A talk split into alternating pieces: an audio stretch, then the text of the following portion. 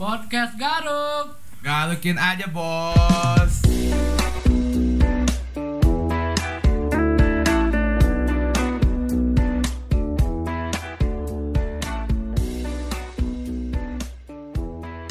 Oke, selamat datang di Podcast Garuk. Oh, kembali lagi bersama gue Suman dan teman gue Ain. Yoi, gimana teman-teman kabarnya semua dan gimana kabarnya Arif? Jelas, tentu saja jelas masih sehat. Kok gue manggil Arif ya, Arifnya Suman, maaf. Oke, okay, oh, gimana teman-teman tentang podcast pertama kami? Apakah enak didengar, nyaman didengar, dan lain-lain? Semoga nyaman aja ya, oh, dan ini bakal, bakal berlanjut untuk kedepannya. Semoga teman-teman nyaman dan sangat-sangat nyaman. Sesuai deskripsi ya, oh, perkenalan yang singkat untuk waktu yang panjang. Yoi. Di episode pertama ini, kami akan membuat kalian makin kenal dan makin dekat dengan kami. Oh, di episode pertama ini kami akan membahas masa S M A dan jalan kami menuju kuliah. Oke, kayaknya kita mulai dari lu dulu deh, Man. Ah, gimana nih cerita S M A lu bisa lu sampai kuliah sekarang? Dan gua pengen mana tahu ada pendengar kita yang sekarang ini menarik dan menjadi inspirasi buat dia untuk dari S M A ke kuliah. Coba dong ceritain. Ya, kalau masalah masa S M A ber- membuat gua jadi orang yang kayak sekarang dan kuliah kayak sekarang itu sangat banyak pengaruhnya gitu, Bang. Bagi gue S M A tuh golden memories gitu. Bagi gue S M A sangat-sangat membentuk karakter gue. Gimana gue selanjutnya di kuliah itu dari S M A semuanya. Entah itu yang membentuknya teman-teman, keluarga, atau guru, atau siapapun itu di S M A yang... Karena menurut gue kita makin gede yang karakter kita tuh makin kebentuk akan lingkungan kita. Kayak gitu, Bang. Ah ya, oke. Okay. Tadi lu sempat bilang golden memories. Gue pengen tahu dan coba kasih tahu golden memories yang menurut lu itu gimana, dan coba ceritain apa itu. Gini, S M A kan oh, kita tuh masih young, young, wild and broke gitu kan. Kita masih bebas, kita kita nggak kita nggak akan mikirin masalah duit lah jatuhnya. Nggak tahu lah orang lain. Kalau gue pribadi gue nggak mikirin masalah duit karena kita temenan nggak nggak menang duit gitu. Oh, terus masalah pacaran ya kita cinta ya cinta kita aja gitu, nggak ada kayak pansos atau apapun itu gitu ya. Kita cinta cinta monyet biasa gitu. Ya, dan satu lagi masalah kita ketemu orang yang sama setiap hari dan kita nyaman akan melakukan itu.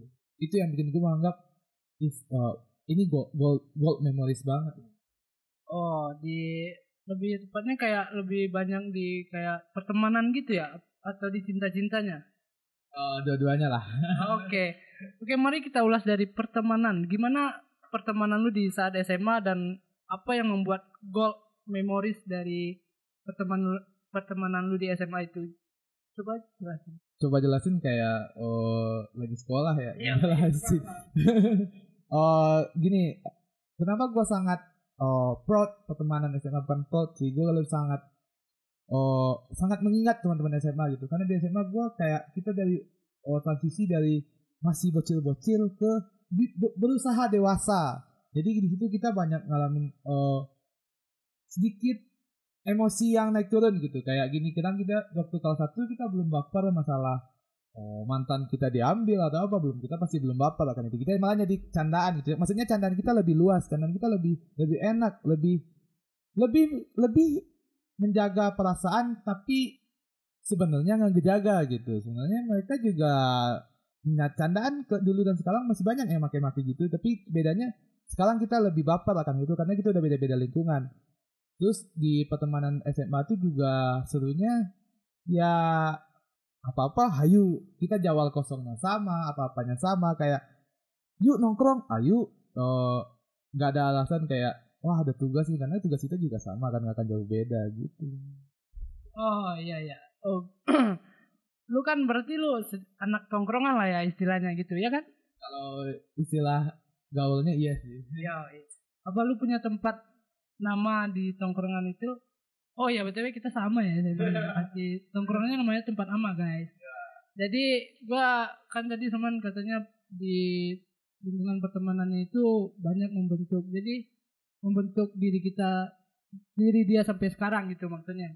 Oke, dari pertemanan yang lu S M A itu apa yang lu dapat sa- saat ini gitu? Oh, apakah di S M A itu pertemanannya oh kayak ya ya apa ya kayak yang diluluhkan banget di S M A itu kan, gua dengar-dengar di S M A itu masa-masa sangat remaja. Dan gimana di lu yang lu jalanin masa S M A-nya? Kalau gua kelas satu S M A gua masih, gua biasa bilang kalau anak bandel enggak, anak bodoh iya gitu. Gua bandelnya, bandelnya tuh bodoh gitu. Gua tuh ranking terakhir di kelas selalu tiga tahun. Jadi gua proud, gua kelas satu dua tiga tuh bukan ranking Bukan ranking atau nilai bagus. Gue proud, gue cuma naik kelas gitu. Kebanggaan gue paling bangga tuh naik kelas. Karena kemungkinan, jadi gue dari sedikit cerita, gue kelas satu tuh dikasih tahu di kelas gue ada yang tinggal satu orang. Rata-rata kelas di semester satu itu tuh misalnya delapan koma tiga, gue tujuh koma empat. Jadi kemungkinan besar gue pasti tinggal kelas. Tapi ternyata balik kelas gue atau siapapun itu yang bantu, terima kasih sudah bikin saya naik kelas. Oh, untuk kelas dua gue masih sama, masih di ranking terakhir, cuman isu yang tinggalnya lebih banyak. Jadi gue pasti tinggal lagi. Ternyata masih ada wali kelas yang baik dan teman-teman yang saya cintai membantu saya. Terima kasih teman-temanku. Kelas tiga ya kena ada U N, jadi tidak semenengerikan itu. Tapi kelas tiga gue diskor karena teman-teman kelas gue cabut. Dan yang diskor itu gue. Karena gue dianggap bandel yang menghasut teman-teman sekelas buat cabut. Terima kasih teman-teman kelas tiga, I love you. Tapi overall gue tetap cinta mereka. Gue kalau disuruh ngulang masa S M A, gue maunya ngulang sama teman-teman angkatan gue, gitu bang. Oh, begitu. Menarik juga ya masa S M A Usman ini, dia dituduh tidak dituduh karena teman-temannya cabut ya. Oke. Okay. Oh, begitu sebegitu bandelnya kah? Cuman di S M A ya, kayaknya. Tapi sekarang gue pengen tahu di dari kisah cinta-cintaan cuman masa S M A, apakah percintaan cuman di S M A ini? Oh banyak, gue denger-denger gue sebagai kakak kelasnya dulu, katanya dia ini banyak mantannya, ya gak sih? Kalau mantan tuh dihitung dari delapan belas tahun, mantan gue cuma dua ke satu gitu. Tapi oh, kalau masalah cinta S M A tuh emang cinta monyet, nyet, nyet, nyet. Cinta S M A tuh kayak kita pengen serius tapi masih jauh, tapi gak serius, masa gak serius gitu kan. Oh, tapi menurut gue mantan tuh, kalau ini gue ngutip dari kata-kata Filsa Besari kalau nggak salah, mantan tuh guru hidup, bener guru hidup. Gue orang yang kalau di misalnya lu jahatin gue, gue nggak akan jahatin orang lain dengan cara itu karena gue tahu nggak enaknya gitu. Nah mantan tuh dia sebenarnya nggak jahat, dia lebih kayak kalau S M A tuh lebih kayak posesif, Memi- selasa memiliki kita, dan kita karena digituin dia juga selasa memiliki dia sepenuhnya gitu. Jadi menurut gue pacaran S M A tuh sangat-sangat toksik gitu, sangat-sangat mengganggu dalam hidup gue. Dan gue juga orang yang gak bisa pacaran lama-lama karena gue orangnya bersenang. Jadi gue pernah, uh, gue jadi karena bosenan, jadinya gue sering nyesel sekarang kenapa sih gue ninggalin dia dulu. Padahal nyatanya dulu gue juga setoksik itu juga ke dia gitu, bukan dia doang yang toksik. Oke, menarik ya sebenarnya. Dari umur delapan belas cuma dua, kayaknya gue percaya deh. Itu kayaknya ada mantan-mantan yang gak dihitung. Maaf ya untuk mantan-mantan teman yang gak dihitung. Yoi. Oke. Kembali lagi ke topik kita kan. Kita bahas kayak dari masa S M A sampai kuliah. Itu kan sebagian besar dari cerita S M A yang baru kamu ceritain. Jadi apa yang terjadi setelah lu keluar, atau bukan keluar sih, lulus dari S M A? Apa yang terjadi? Apakah lu langsung dapat kuliah? Apakah lu dulu punya cerita sendiri sebelum kuliah? Coba deh, coba dong ceritain, gue coba pengen tahu gimana. Oke, kalau itu itu cukup mengharukan sih ceritanya. Jadi gue tamat S M A tuh tahun dua ribu tujuh belas. Gue tamat oh sebagai oh, kalau di rankingin gue ranking dua terakhir. Ranking terakhirnya masih teman gue, tapi ranking terakhirnya udah dapet kuliah. Itu bedanya. Gue ranking dan ranking tiga terakhir juga udah dapet kuliah. Jadi awalnya kan S enam S oh, ada penerimaan salah satu kampus swasta gitu. Jadi yang ngedaftar dia lulus yang ranking terakhir. Yang ranking tiga terakhir dia kalau nggak salah gue lulus di S B M kalau nggak salah gue. Dia lulus S B M di universitas di provinsi mana gitu. Jadi gue masih belum ada pegangan untuk senam P T N, gue udah pasti nggak masuk dong, dong karena oh, kuota senam P T N tahun dua ribu tujuh belas itu cuma lima puluh persen kalau sekolah akreditasi A. Dan untuk S B M P T N, ini S B M P T N sih yang berat. S B M P T N tuh usaha yang gua anggap usaha adalah pergi tes, bukan belajarnya. karena atau, karena menurut gua, gua udah, gua sedihnya dulu nggak dapet S B M P T N karena gua udah capek-capek pergi tes, bukan capek-capek belajar. Dan gua di tahun pertama, jadi gua abis tamat S M A gua nggak langsung kuliah, gua gap year setahun. Dan selama setahun banyak dong hal yang ngebentuk gue jadi orang yang kayak sekarang gitu. Itu belum sangat pelajaran yang sangat-sangat berharga bagi gue gitu. Yang pertama, di bulan Februari sebelum tamat gue udah pergi tes. Gue kalau gak salah gue gue salah satu yang tes di sebelum dapat kuliah. Pas pengumumannya keluar, ternyata gak lulus. Padahal gue ngerasa tesnya gampang banget. Kalau gak salah gue tesnya ke Batam. Untuk oh, selanjutnya gue ikut tes sekolah dinas. Ah, ada sedikit cerita. Gue dulu ikut sekolah, gue sangat gak mau ikut sekolah dinas. Tapi, dulu mantan gue dia mau tes polisi. Jadi gue ikutan dong sekolah dinas. Gengsi dong, masa mantan kita polisi, kita mahasiswa. Gak lucu dong. Jadi gue ikut tes sekolah dinas. Di kelas gue ranking tiga apa. Ternyata pas di ranking ini gue jauh di bawah. Berarti teman-teman kelas gue yang sama tes sama gue, lu lebih goblok dari gue. Terima kasih. Anda telah membuktikan saya tidak segoblok itu. Nah, dan lanjut gue sekolah dinas. Terus gue tes S B M P T N. Di S B M P T N di sekolah dinas gue juga gak lulus kalau gak salah. Eh bukan kalau gak salah, emang gak lulus gue. Oh, terus gue ikut tes S B M P T N. Di S B M P T N malamnya gue begadang malahan. Malamnya gue begadang. Gue oh, ngop ngeprint satu ujian juga jam dua pagi, ban bocor, oh bensin habis, dan masih banyak hal-hal unik yang gue lakukan bersama teman gue waktu mau tes S B M P T N tahun pertama. Terus akhirnya gue tes, gue telat bangun, alarm gue ngebunyi, tapi gue tetap bisa datang ikut, ikut masih bisa ikut karena gue belum telat setengah jam. Dan parahnya gue nggak punya kemeja waktu itu, karena tes waktu pakai kemeja, jadi gue harus minjem kemeja dulu pagi-pagi. Gue nggak sadar kalau kemeja gue belum di laundry. Terus uh, lanjut gue tes uh, tes S B M gue nggak lulus, gue ikut tes lagi di gue ikut tes sebanyak tiga belas gitu, tiga belas kali gue ikut tes dan semuanya pastinya gagal.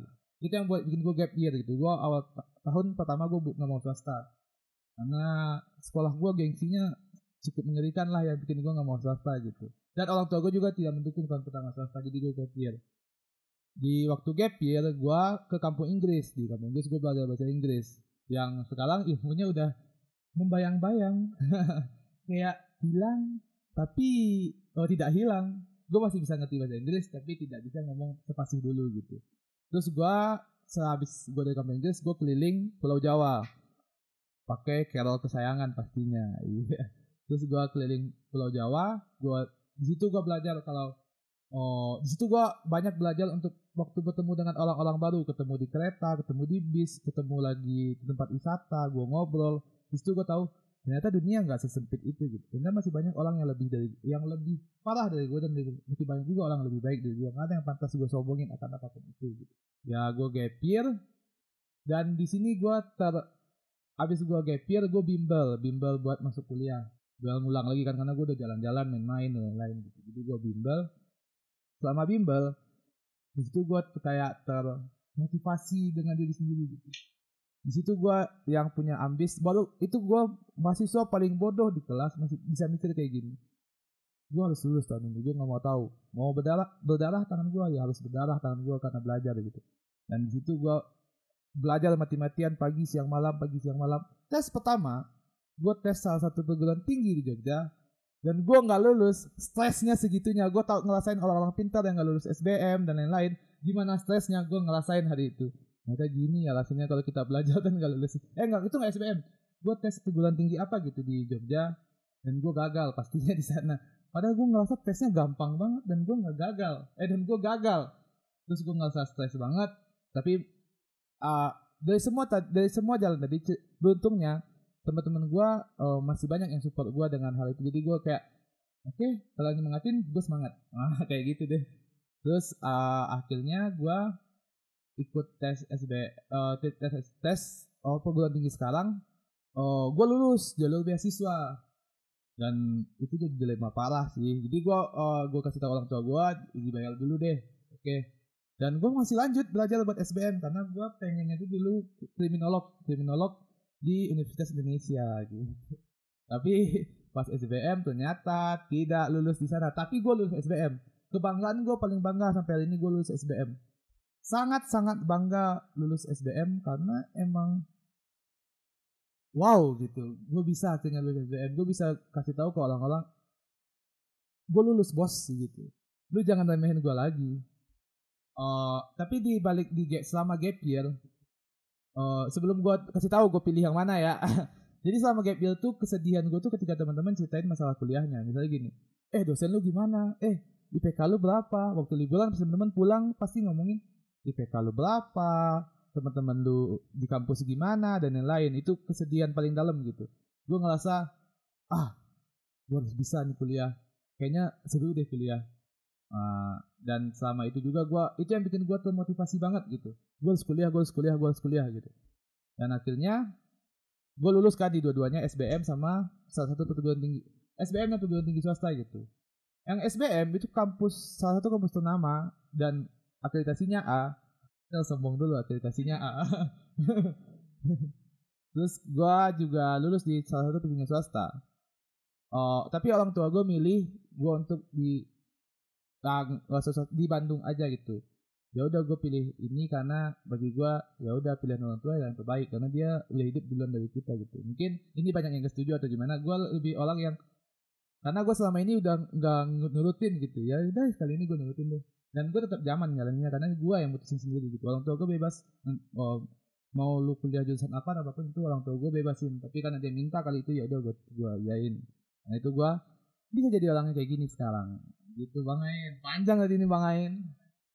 Yoi, gue juga ngerasain panjangnya cerita hidup Suman dan wow, kayak ya Suman cukup, bukan cukup kayak sangat merasakan, gue merasakan kayak ada sedih dari gap year-nya abis lulus sama gap year, terus gimana dia dapetin kuliah sekarang, dan itu menurut gue jujur ya gue menyentuh gitu. Semoga para pendengar sekarang ini bisa termotivasi dengan cerita yang dari Suman tadi. Jadi kalau yang gue tangkep dari perjalanan Suman dari S M A sampai ke kuliah sekarang ya harus kerja keras gitu ya nggak sih Mas? Iya benar. Uh, ini usaha tuh tidak akan mengkhianati hasil gitu. Ya kalau kita usaha, gue kasih deh sedikit tips buat lulus S B M. Hmm.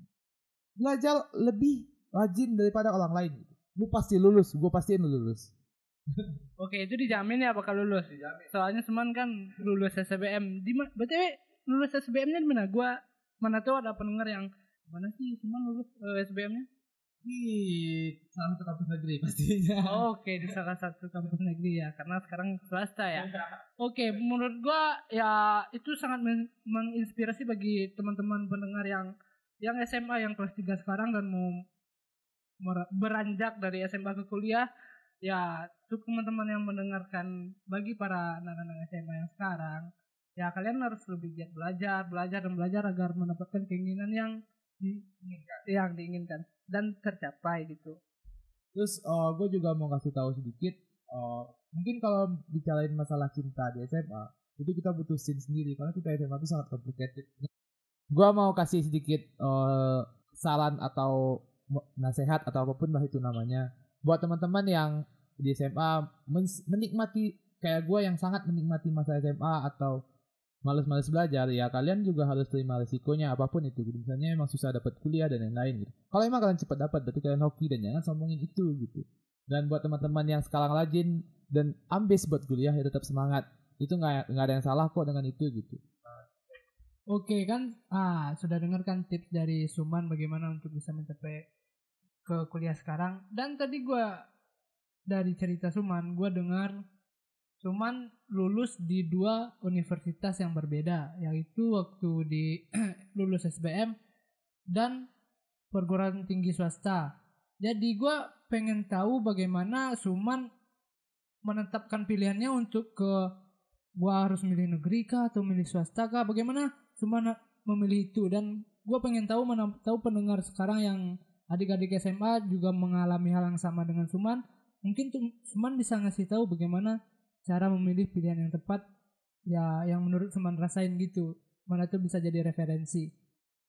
Jadi kalau ditanya gimana milihnya mungkin menurut gua sama aja sih. Kita tergantung di mana passion kita, gimana nanti jenjang karir kita, apa nanti yang kita oh, inginkan di sana gitu. Gue kan milihnya antara swasta atau negeri gitu. Gue gak beda-bedain swasta sama negeri gitu. Karena swasta sama negeri sama aja. Itu kan tergantung kemampuan kita lagi. Tergantung apakah kalau emang lu pengen swasta tapi emang itu bidang lu ya udah jalanin gitu. Jangan jangan uh, mandang cuma sekedar negeri atau swasta gitu. Kalau dipikir-pikir kan iya sama aja, kita sama-sama mau belajar, sama-sama dengan kualitas pendidikan yang bagus gitu ya. Apa bedanya gitu. Jadi jangan jangan jangan oh, terbiasa untuk bermindset membeda-bedakan swasta atau negeri. Mungkin mindset gua waktu waktu awal tamat itu salah gitu. Yang merubah itu mungkin lingkungan gua setelah tamat, karena teman-teman gua juga udah pada kuliah, jadi gua banyak banyak nanya ke teman-teman gua. Mungkin buat teman-teman punya senior-senior di sekolah, kalian bisa juga nanyain, "Bang, ini gimana? Ini gimana? Gini gimana?" gitu.